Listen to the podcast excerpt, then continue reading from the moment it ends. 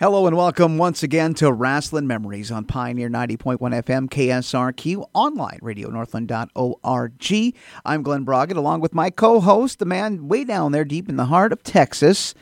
Uh, man who's uh, I, haven't asked him yet what what uh, uh, the fall has been like for him down there, but we have lots of other things to talk about too. It's always uh, fun to uh, bring into the conversation the grizzled vet, Mike McCurdy. How's it going there, Glen? Well, not too bad up here. It's been relatively nice. I uh, don't want to jinx the whole fall thing. Uh, we've had uh, 70 degrees days. Now we're going to get into some like up mid to upper 60s. It's been good enough time to actually get out there and uh, and maybe finish the raking. I didn't finish quite the last year, but this year I'm going to get all that crap done and uh, get the lawn mowed one more time. So yeah, it means a lot of work, but hey, it's good to be outside and not be in 20 below uh, weather. No, I wouldn't want to do 20 below. We, we had a nice week of a cold front. You know, it was in the 80s. Now we're back out to about the mid 90s. So, you know, typical fall weather in the in the state of Texas. So, mm-hmm. Yes, we talk about weather because that's a good little conversation f- starter, and uh, we always try to avoid politics. But that's the way we do it here at Wrestling Memories then and now. And Mike, we were talking a little bit off the mic here before uh, we get into our guest and you know we get to hear his story. But we were talking uh, a bit off mic about some of the. Uh, I guess it just seems like just seems like here in the last and the last couple of weeks, next couple of weeks and months there is just a deluge of wrestling books, and it's awesome because now as the weather is going to gradually uh, get cooler up here, I have lots of time to absorb this stuff. So it, it's it's amazing that some of the ones that you were writing out, typing out, uh, uh you know, it, you gotta kind of go through that little that list a little bit here before we get to our guest because it's a lot to look forward to if you're a pro wrestling fan. Man, you got a lot to absorb. Uh, truth be told, the Brian Blair story just was released by a, uh, a guest we've had on the past, Ian Douglas. He's going to be coming on in the next few weeks to talk yep. about that book. Hopefully, Brian Blair will be joining him. Uh, Scott Teal with Crowbar Press is releasing the biography of Bert Prentice. You know, mm. Christopher Love. Some people might know. Oh so yeah, yeah, exactly. Uh, I mentioned last. I mentioned last week Johnny K-9. Tracy Kaiser came out with a book about him. So yeah, there's a lot of books on the horizon right yeah, I'm looking forward to the Bert Prentice book, uh, Christopher Love, Honey Love, uh, and you know he did a lot of stuff, and it was interesting because you mentioned Prentice in this book coming out here soon from Crowbar Press. Uh, on the 605 uh, Super Podcast, Brian last uh, released uh, just a few days ago. I always like to uh, mention him because I, I, do enjoy his programs.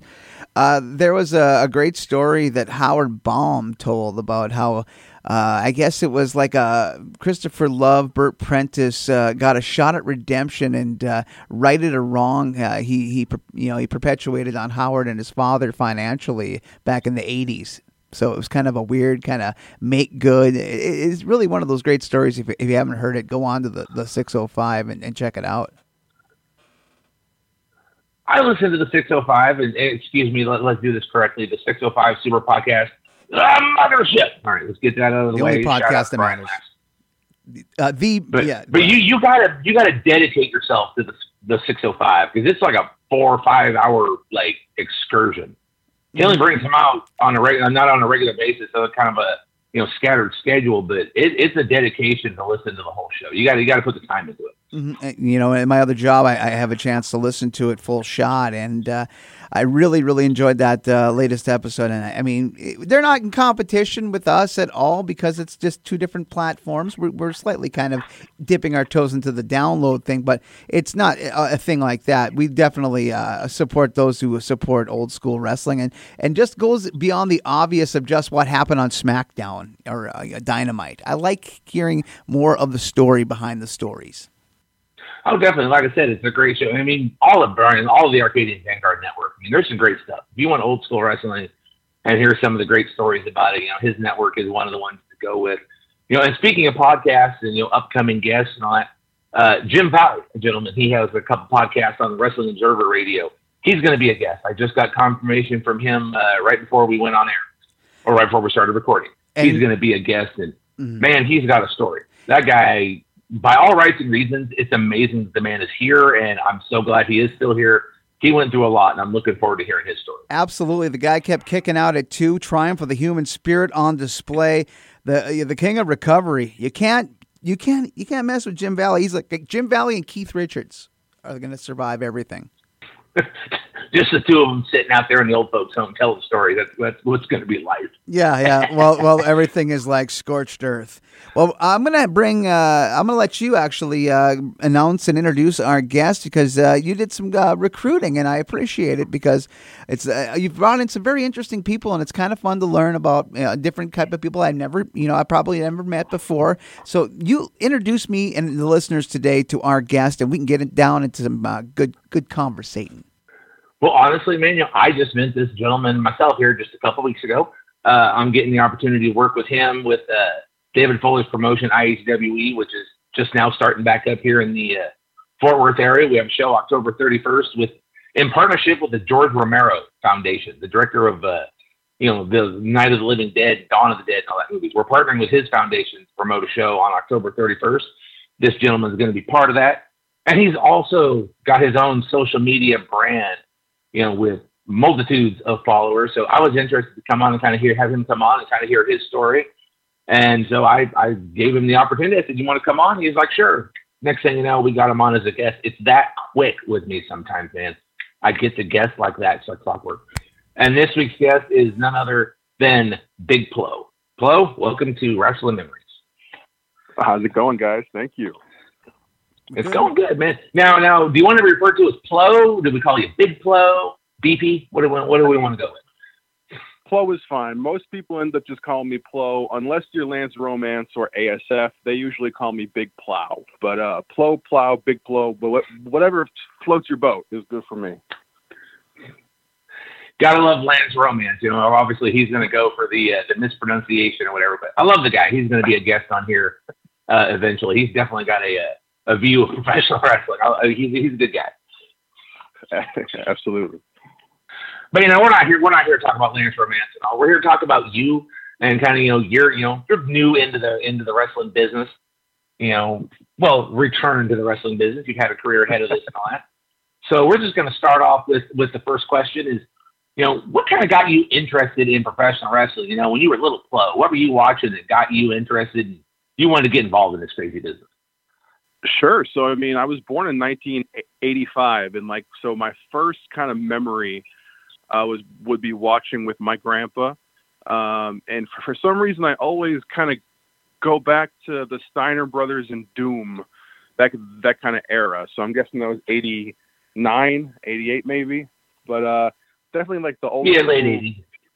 Yeah, like the WCW stuff, and then you know, I can remember watching uh, Papa Shango and the Ultimate Warrior on the other channel. So that that those were kind of the the first memories I, I had of the business, and uh, just fell in love with it absolutely right away. I loved it. My mom loved it. My grandpa loved it. It was a family thing. So um, we just would, you know, it was like appointment TV. Sit around and watch wrestling. Now you're growing up, you know, you're watching with grandpa and your mom and all that who are some of the names that you know that you kind of like were attracted to and the ones you like? Because everybody kind of has their own, you know, that one person that kind of like hooked them and brought them in. You know, for me, Absolutely. it was learning more about like you know Bruiser Brody in the early '80s. So that's kind of what hooked me. Sure. My uh, mine would probably have to be Arn Anderson. I I just I gravitated towards Arn so quickly, and I was just like, you know, I wish he was my dad. Like, you know, he just looked like uh, a, a manly man, a wrestler to me. Like he just looked like a badass, and I was always so intrigued by him. Uh, next to him would probably be Big Van Vader. Th- those two guys really captivated me and really uh, made me want to get big and uh, be strong like them. Yeah, you know, you mentioned Vader and all that. You're late '80s, kind of in that time frame. You would have seen Vader when he was coming in. I'm gonna have a little background noise. You know, you would have seen Vader when he was coming in that first appearance in WCW against Tom Zenk, where he came out with the the wild smoke bellowing helmet and everything. Because before that, he was AWA as you know Baby Bull. If, if Glen can right. confirm that one for me. Yep, Baby and Bull. And then over Bull in power. Japan, he was Vader. But yeah, so you kind of got into yeah. it was the the helmet spewing Vader or the smoke spewing helmet. Absolutely, absolutely. The whole program with him and Cactus, the whole thing, him and Harley, that whole presentation was just, I just loved it. I loved everything about his work back then. You know, funny story about, about Cactus. I met him at a CAC years ago, and I gave him a DVD that I had because I had and I had burned on the copies of the of the Swampy promos that he had done back when Vader gave him amnesia. And I handed it to him. Yeah. I'm like, I'm not sure if you're gonna want to see this. And he's like, Oh, I don't remember any of that. I don't know. I don't know who Swampy is. But he kind of got to laughing. We talked about Vader and the and the the you know injury angle and the amnesia, Swampy and Yeah. the, the pregnant wife and you know Mick, Yeah. Mick has an interesting take on that. So I'm sure. So, so going on, you know, you're growing up, you know, you're watching wrestling and all that. When did you kind of start getting the idea? Because you actually wrestled for a few years, from around, I believe you said 2004 to 2007. When did you kind of start getting yeah. the bug and be like, you know, I want to go in there and do this? you know, I mean, growing up in the 90s, early 2000s, I mean, I think everybody kind of backyarded a little bit, you know, they would want to power bomb their friends on a picnic table and do the elbow off of the tree and all that kind of stuff. So, uh, always kind of liked, uh, you know, we did as much as we could being untrained back then. And then, as luck would have it, my family was moving houses and one of the guys who worked for the moving company walked in and he goes, uh, yeah, I see all your posters. He goes, you're a pretty good sized kid. I mean, in junior high, I was 5'11", 220. So he's like, you're, you're a big kid. He goes, uh, you ever thought about trying to wrestle? I said, oh my God, I would love to. And then he was, he, he was actually the one who got me in touch with Sam DeCero and, uh, WCW, WCPW up, up in Chicago. So um, it all kind of happened because my family chose to move, and the moving man kind of hooked me up. So you grew up in the Chicago area. I did, I did, yes. Born and raised in Chicago. Um, spent spent the first 23 years of my, of my life there. So that was definitely home.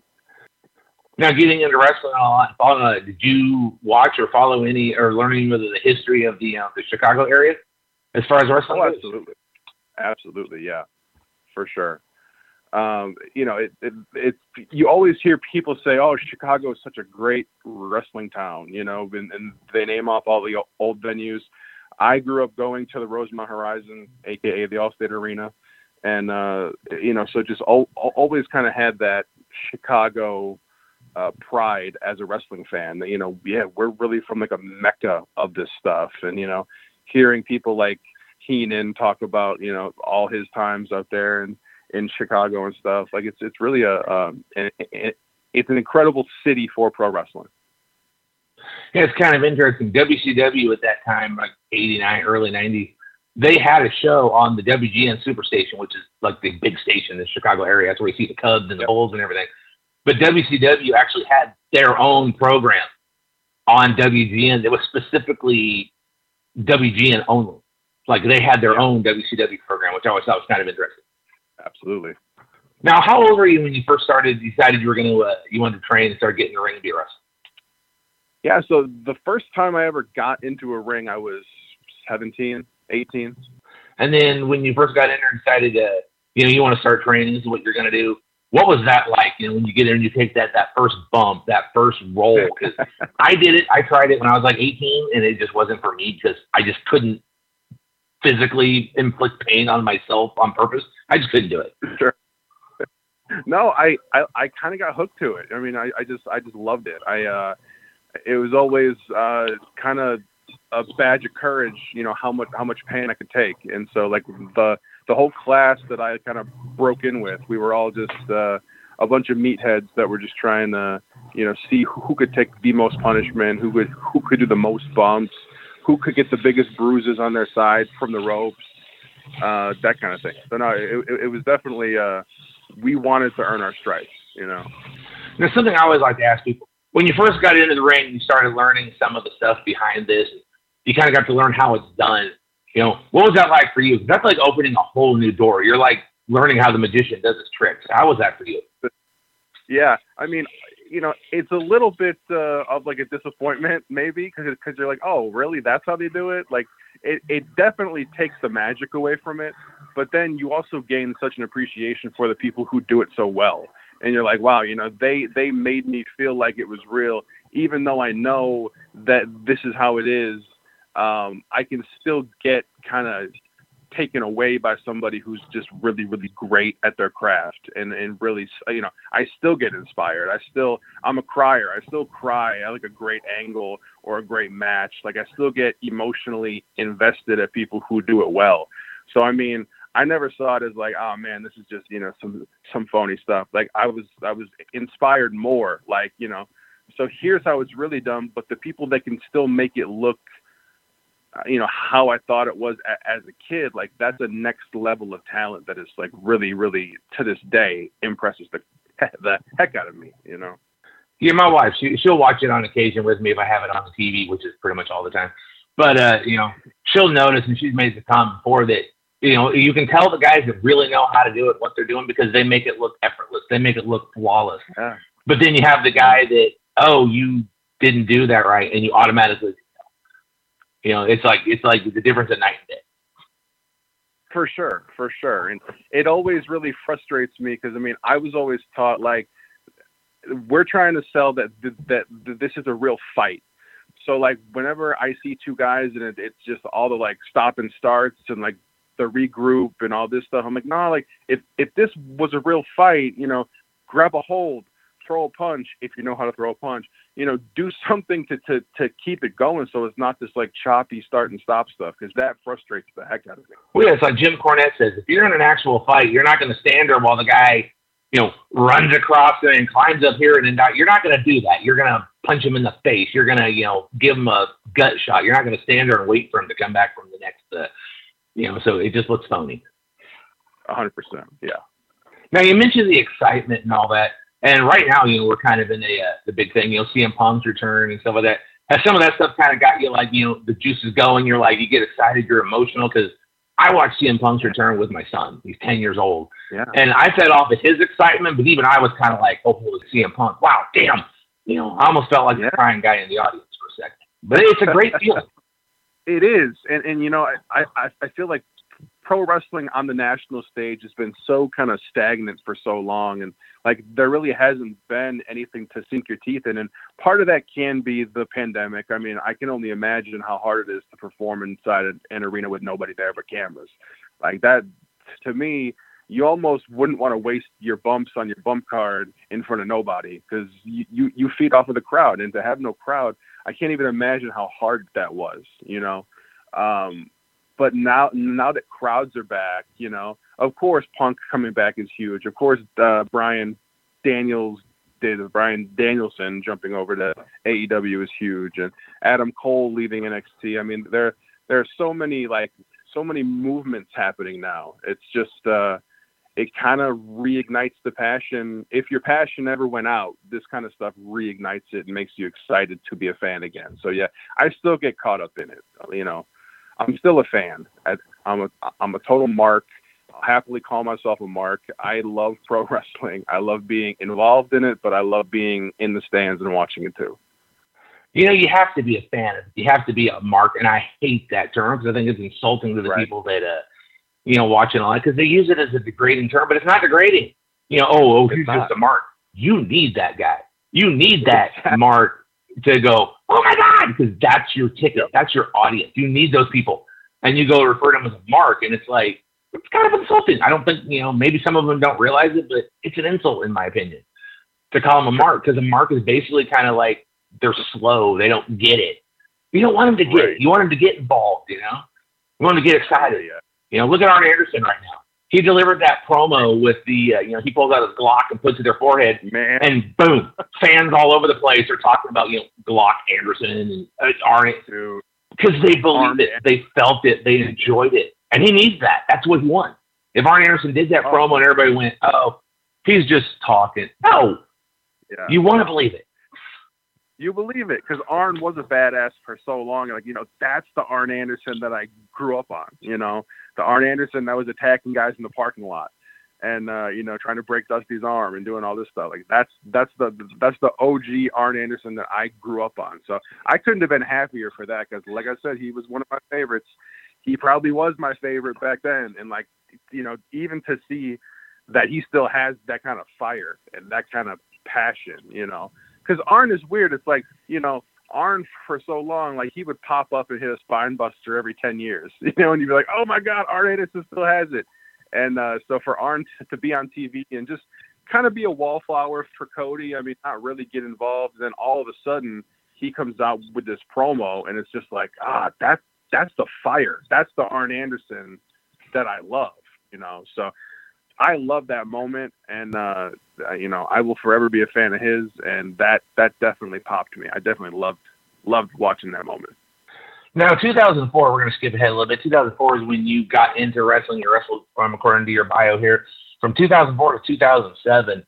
Uh, when you first got into the ring, you know, you know that that first match. What do you remember about your debut match? You know, what were you feeling walking through the curtain, the crowd, and all that? What was going through your mind at that time? Yeah, you know, I mean, it was it was probably uh, probably hundred people. Um, but to me, it, it, it just felt huge, and it just felt absolutely uh, like a dream come true, you know. And I don't remember much about the match. I just know that uh, I lost. Uh, so it's probably just kind of escaped me what actually happened during it. But I mean, just it's it, it's a dream come true, and it's just like you know this. It just feels right when when you when you put in all that work to train, all the bumps, all this and that, and then you're able to put it put it together, um, and then a crowd is able to respond to it. It's just it's just really special. So I mean, you know, I probably didn't have a hundred matches in my career because unfortunately I did get hurt. Um, but the time that I did spend in, in the ring, it was all you know. It it it made an impact on me for life, you know, and it's definitely it was definitely my first passion, my first love was this business, and uh, you know, yeah. So it's just it was it was very special. Was this all in the Chicago area? Was this where you were uh, mainly wrestling at? It sure was. Yeah, we you know we would occasionally hit shows up in Wisconsin, over in Indiana, but it was mostly just right there in the the Chicagoland area. Now, what was that like? Because as I mentioned earlier, you know, Chicago is one of those areas that has a great wrestling history you know, much like, you know, Minnesota, Texas, stuff like that. And it's always fun to kind of hear that because, you know, you'll get to work with guys that, you know, maybe worked with, you know, some of the names back in the day that are kind of at the oh, end sure. of their years. But for a young guy breaking into the business, that's always fun. Yeah. I mean, the really cool part about WCW, which is Windy City Wrestling, the, the really cool part about that up there was that they would, they would bring in guys like King Kong Bundy and Greg the Hammer Valentine and um, just all, all these kind of OGs. And, uh, you would get to learn from them, and occasionally you would get to get in in the ring with them. And, and so, I mean, it was it was definitely uh, really really cool. As far as the crowds, I mean, a Chicago crowd is a Chicago crowd, whether it's in you know independent show or or, or whether they're at the Rosemont Horizon. So I mean, they're just always passionate. They're always loud, um, and they they're always very opinionated. And uh, if you're a new guy just breaking in and you stink, they're going to let you know you know, and, and in a lot of ways it makes you tougher and uh, it makes you kind of learn on the fly how to um, maybe have some thicker skin. Uh, but I mean, it definitely, they definitely can see through uh, who's there because they love the business and, and who's just there because they, you know, want to be a TV star. They want to do something like that. Like they, they could definitely sniff out people that have passion. Now we were just mentioning, you know, CM Punk return and all that. Obviously, that was in Chicago. You know, getting to watch that on TV, that kind of bring a little extra something to you because you know that's your that's your hometown, that's your hometown crowd to see that kind of reaction. Yeah, absolutely. I mean, I just know that you know I've been at shows all over the country. I've been to several WrestleManias, but I mean the the uh, the feeling of a Chicago crowd. You know, I think back to when I was I was in the eighth row at WrestleMania 13 with Austin and, and Bret Hart, and like hear, hearing that that crowd turn, you know, everybody always talks about how the crowd turned on Bret and kind of made Austin the hero. Um, it's the crowd that that that that made that happen. You know, I mean, it's the power of that many people, and it wasn't in Chicago, but it, it was actually in Houston. The most incredible crowd I've ever been a part of was WrestleMania 25, Shawn Michaels versus The Undertaker. That that match, I've never seen more grown men, strangers, high fiving, hugging, crying. like it was it was this like transcendently spiritual kind of thing. Watching, you know, because that match had so many false finishes and the drama was incredible. But like to me, that that was the most incredible match I've, I've ever seen live, and the crowd was so invested in it. And uh, I felt so bad for Randy Orton and Triple H that had to follow that because the crowd was spent. The crowd was done. You know, we were like, uh, who who cares? Shawn, Shawn, and uh, and and Taker should should have been the main because there was no way to follow that, especially with how you know if you think about it, the crowd had been following Shawn and Taker for what, almost 20 years at that point. So it's like this; these are people mm-hmm. that were so invested, and um, it was it was just incredible. So I mean, crowds, whether it is Chicago, which is next level, but if it's a crowd that just has something, you know, come to think of it, Houston, Texas, a, a Texas crowd with two Texas boys in there, that's probably why that was so intense, also. Oh, definitely. There's talk I've heard now that possibly Undertaker might have the Hall of Fame induction next year in Arlington since they're going to be here again. And I guarantee oh, yeah. you that would be a crowd reaction of epic proportion if that man goes in the Hall of Fame right here in Texas, which is fitting. It's the only place he should go in, you know, in my Absolutely. opinion. Yeah, for sure. And another example, you're talking WrestleManias. I, I wasn't there, obviously. I've been to one. Um, another example of the audience and how they can kind of change things is obviously Rock versus Hogan you go in and Rock's supposed to be, you know, the superhero, the baby face. Hogan's supposed to be Hollywood Hogan, the evil NWO. But the fans did not want to boo Hogan. If they were getting to see Hulkamania live and in person, and they changed.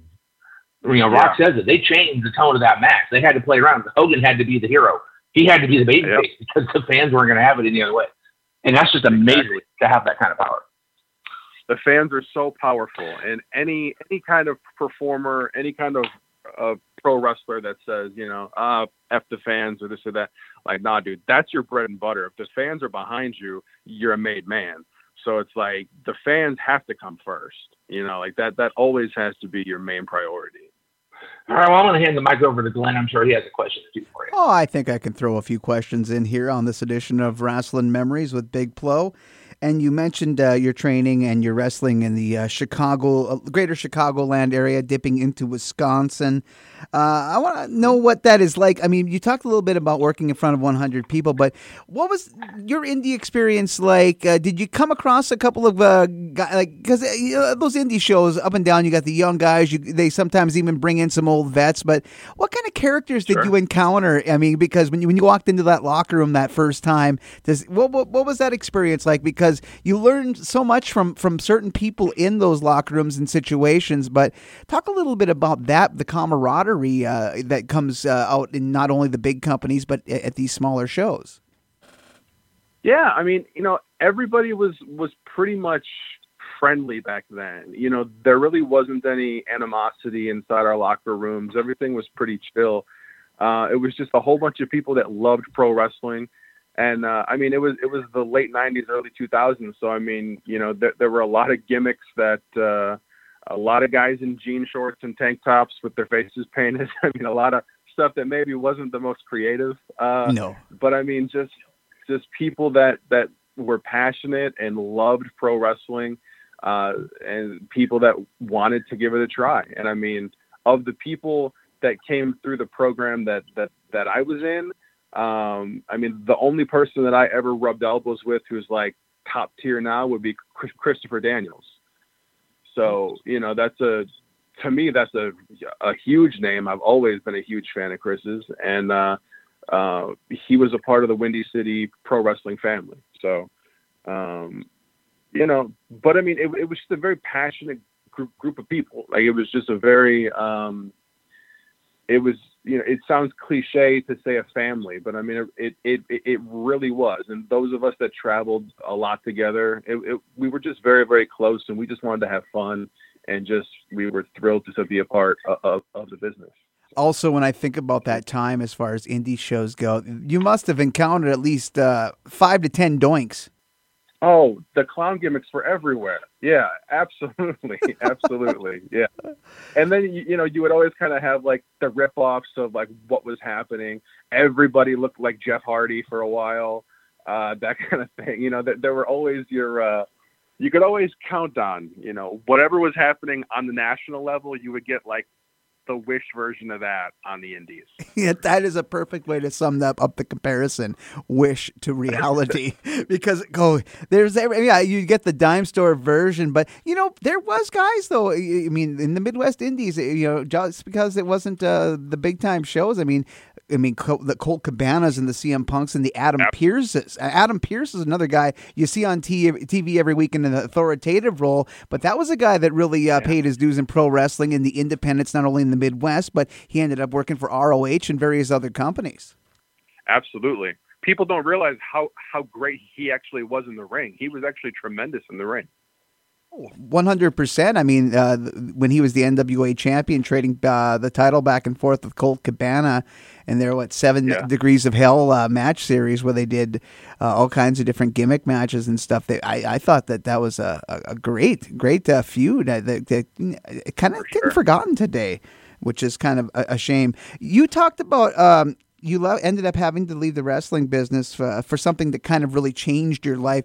Uh, talk about this uh, period of time, what led to this, uh, you know, what happened with you, what led to you to make it, the decision to leave the business for a while, and how you ended up eh, prospering uh, down the road. It, you know, probably at the time it didn't seem like you had that direction to go, you know, because the situation you ended up in, and, but you seem to rise above and out of it. Tell us about that road, the bumps, all of that stuff to get to where you were, uh, you know, a couple of years after the incident.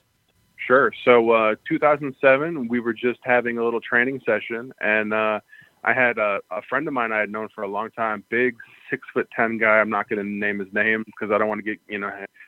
I I hate to say that it was anybody's fault what happened to me because it was nobody's fault, but uh, I got dropped on my head, um, and I did I did have two of my vertebrae uh, cracked, and so I I had to have a spinal fusion surgery.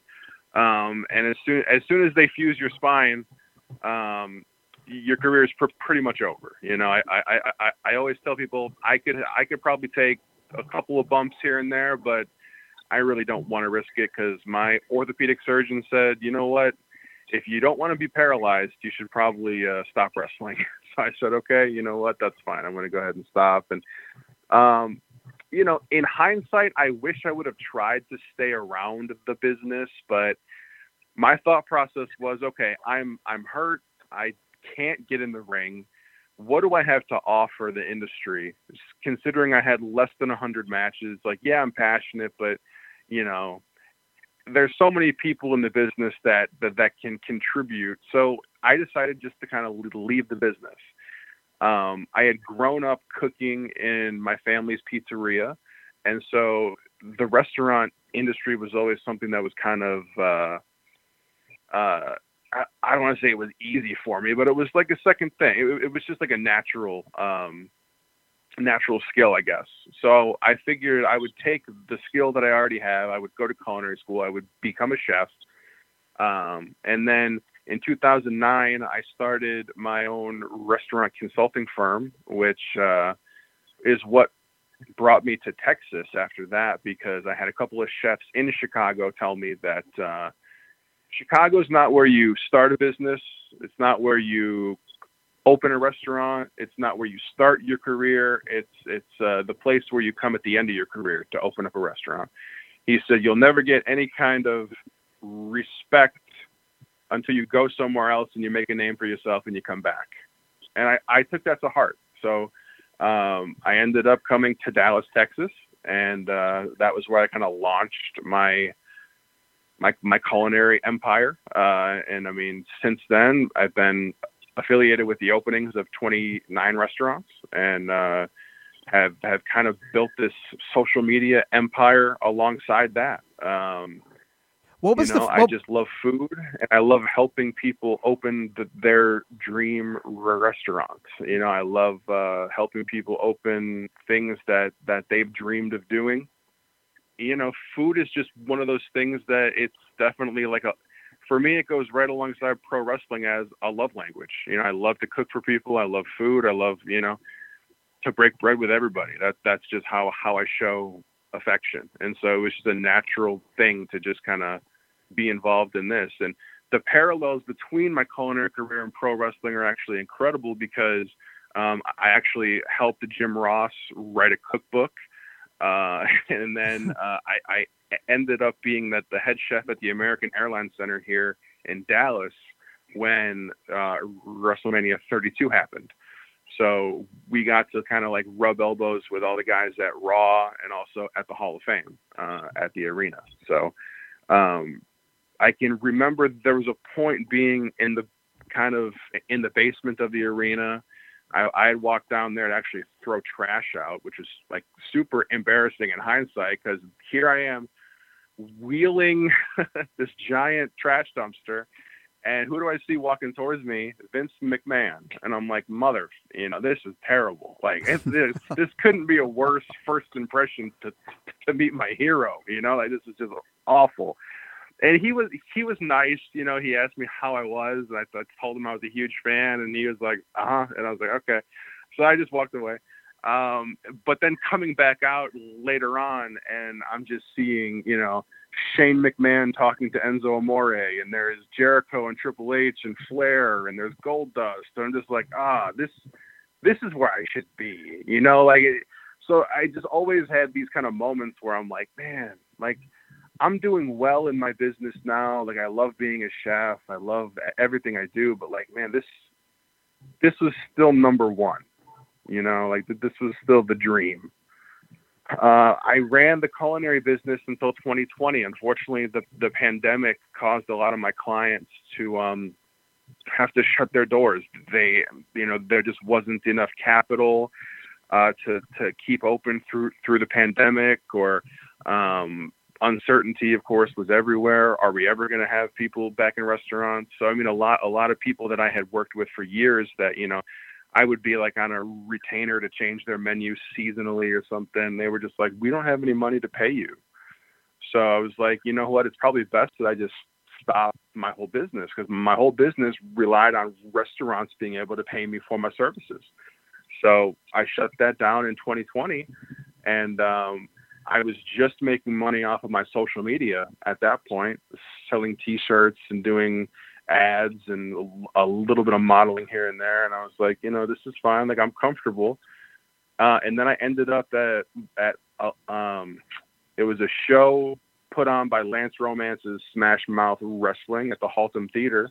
This is back in March, and uh, I met Lance, and we became close friends. And uh, he kind of took me under his wing and introduced me to everybody here in Texas, and was just like, uh, you know, he asked me to be like the the right hand man at his shows whenever he runs shows.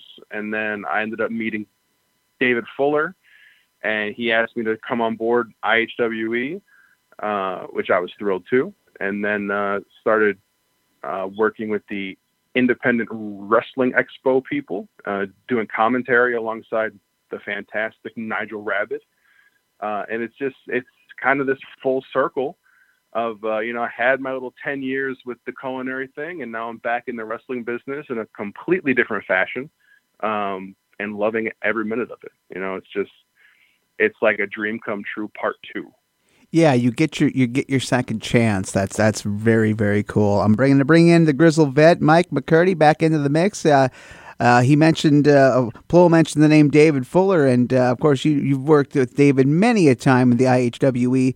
Uh, that's a good time for you to come on in and ask a few more questions, right? Oh, definitely. I, I, I know a thing or two about David Fuller. I've been I've been his right hand man, which is, involves a lot of running around trying to keep up with it. If uh, you know, Plo knows what I'm talking about. Um, yeah. Before we kind of talk about you know you know you're you're getting back into wrestling, we're going to talk a little bit about you know that show upcoming that I was talking about. But I'd like to hear a little bit about you know your social media brand, about Big Plo, and kind of your your mission statement with that. You know what you're accomplishing with with the brand. Sure. So, uh, long story short, with that, or maybe even short story long, um, I started this page on social media.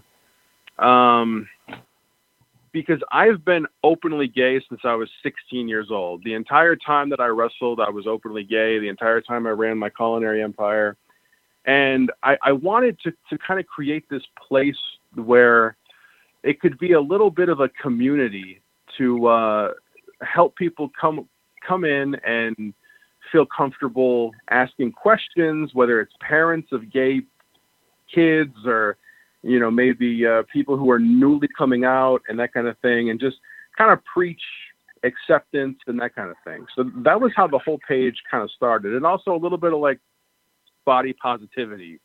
I always get tagged in that, which is cool because I mean I'm a I'm a heavy set guy, but like you know I get I get called on to model some underwear from some companies and stuff, and I'm I'm always thrilled to because I love the idea of uh, all bodies are valid and all that. So um, it just kind of started off as just a, a, place where I wanted to make a difference um, in my community, you know, and um, it just kind of caught it just kind of caught wind and just kind of kind of picked up and um, you know across all the social media platforms. I think we're at close to thirty thousand uh, subscribers and, and, and, and that kind of thing. And uh, we do Instagram live streams every week, and we have a lot of people come and talk and share their stories. And uh, I share my stories. And I mean, it's, it's not it's not really safe for work. I'm kind of a potty mouth, but um, everything is presented in a, a.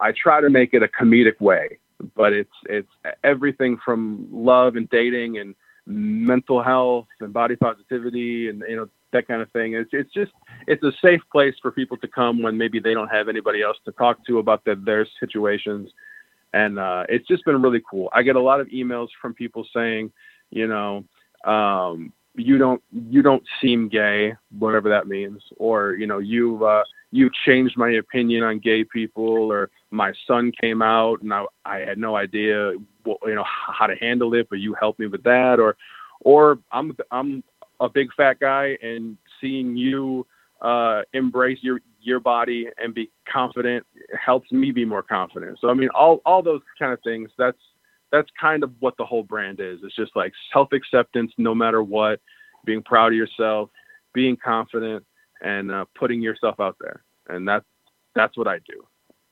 Well, I'm not going to put this in an email. I'm just going to tell you right now. Um, I got a daughter. She's going to be 12 in December, getting into middle school now, and she's just now starting to find students that you know one of her friends is uh, is a transgender female.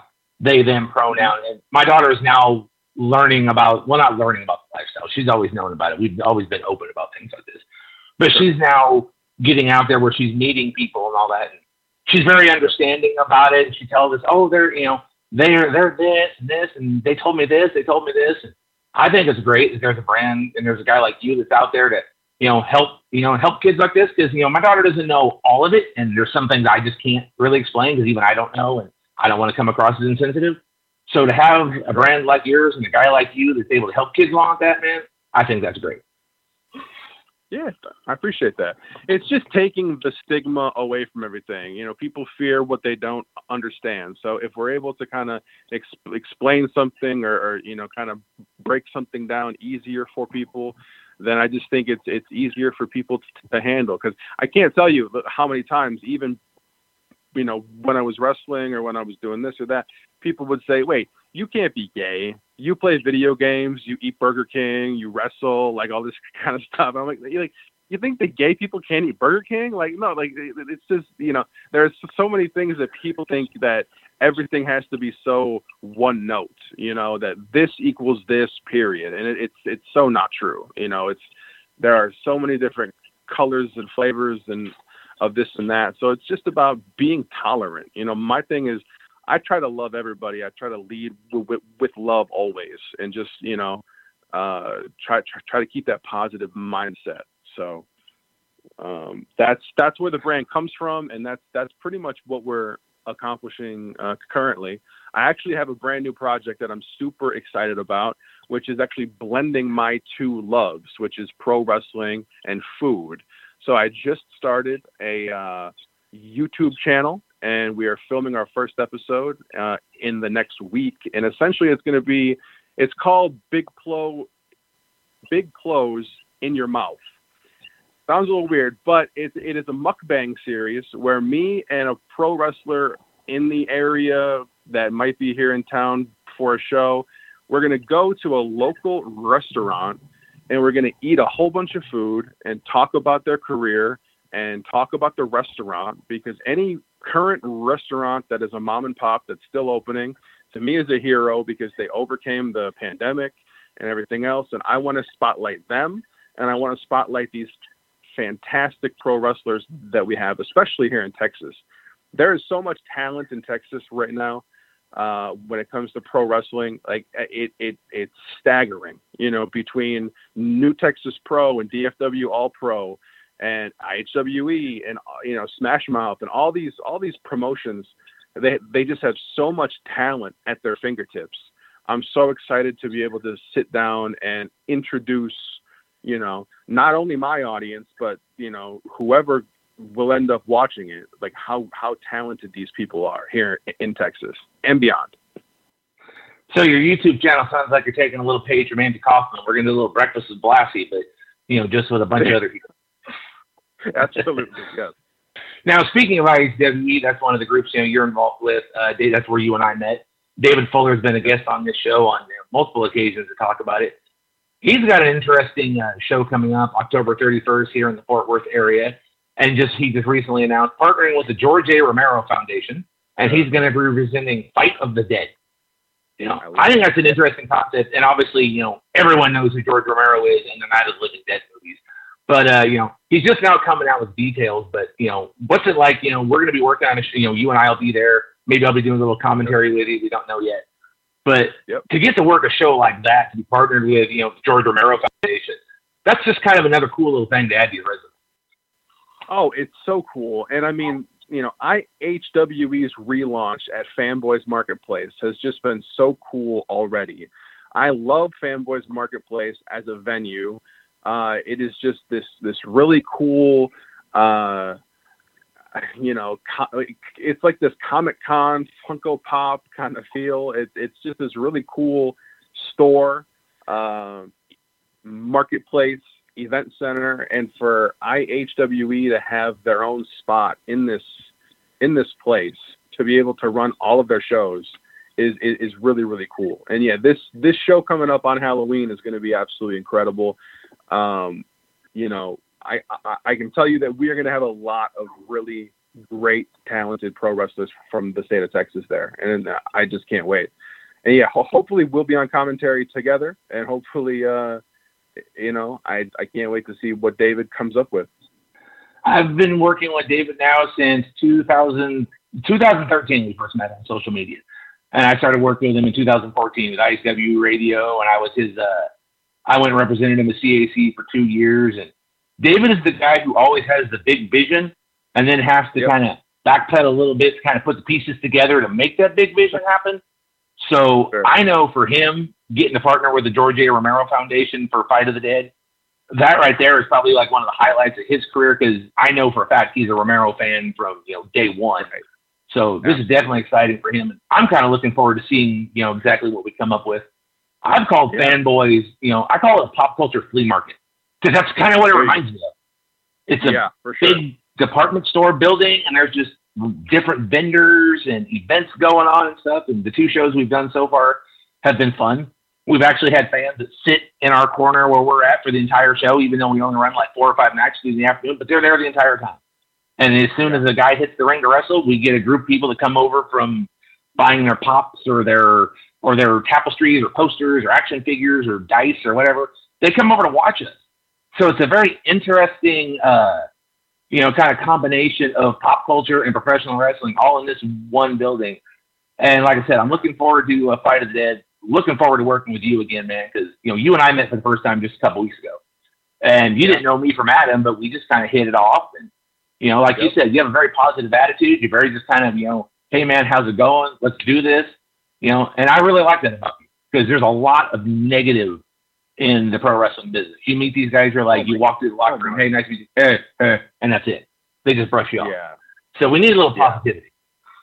I agree with that. Absolutely. You know, it, at the end of the day, we're all, in, hopefully, we're all in the same boat. We're all fans, and we just want to make the wrestling world a better place and just put on a good show. So, I mean, I got that same kind of a vibe from you. I get that from David. You know, so I mean, I'm really excited for what IHWE is going to be doing in the future. You know, I, I think we're going to be running every month, maybe bi-monthly. So, I mean, I'm, I'm really. Uh, uh, really excited to see what the future holds at Fanboys because I think it's unlimited p- potential. I think it's really going to be a fun time. I think it's a great opportunity that David got. And, you know, I'm glad he's got a chance to run with the ball because I'm sure he's talked with you and, you know, the last run of ICW didn't end on the greatest note, you know, and he's always kind of wanted to come back and, you know, show people, hey, this is what we can do. This is what we're about. And I'm glad he's got that opportunity to do it. And he's really assembled a great crew. I'm not going to keep patting you on the back, but you know, you and myself and a lot of the other guys he's got going. He's got the you know, Lance Romance, Randy Blakely. He's involved with it, you know. And the last show we had, you had great guys like you know, uh, the Mad Prince was on there, Nathan Bradley, Brixton Shaw, Reggie Lincoln, guys that are like wrestling all over Texas. It's not just like a dude who you know flipping burgers Monday through Friday, then on Saturday puts on a pair of tights and goes in the ring. These guys are working all over Texas on a regular basis. So. Yeah. Yeah, these are full. These are full time and all star pro wrestlers. Absolutely. All right. Well, as always, you know we're running out of time on our interview, but I'd like to give you a chance to kind of let our listeners know where they can find you on social media, your YouTube channel, your brand page. You know, here's your chance to get out there, let them know where they can find you and follow you and learn more about your uh, your experiences. Sure thing. So the I mean the easiest place to find me is on Instagram. It's at bigplo at Big Plo. Uh, Twitter is at big underscore plo. And uh, my YouTube channel is just youtube.com slash big plo or how I'm not sure exactly how that works, but just search for big plo. I'm the only one. So those are the, the big three. And if any of our listeners, you know, want to contact you for themselves or maybe for someone they know, you know, to kind of talk about, you know, the whole thing, what we've been uh, discussing as far as, you know, coming out and how acceptance, you know, that is there is this way they can also reach you? Is there an email, or they can just contact you through the uh, Instagram page? Well, you can always uh, my DMs on IG are always open, but you can also always email me at ogbigplo at gmail.com. So ogbigplo at gmail.com. All right, well, Plo, I'd like to thank you for being a guest on this week's show. Been a very interesting conversation. I always love to talk about kind of you know wrestling with people that are you know, the fans like Glen and I, and we can just talk about, you know, our experiences and how much fun we've had with it. And this has been a great interview. Thank you for joining us. I appreciate you guys. Thank you so much. All right, Glen, I'm going to pass the microphone back over to you. I'm sure the timekeeper's already given you the stink eye. Yep, stink eye has already been applied. I do want to thank our guest today, Big Plo, and uh, of course, for Big Plo and the Grizzle vet Mike McCurdy, I'm Glen Broggett. You've been listening to Rasslin' Memories.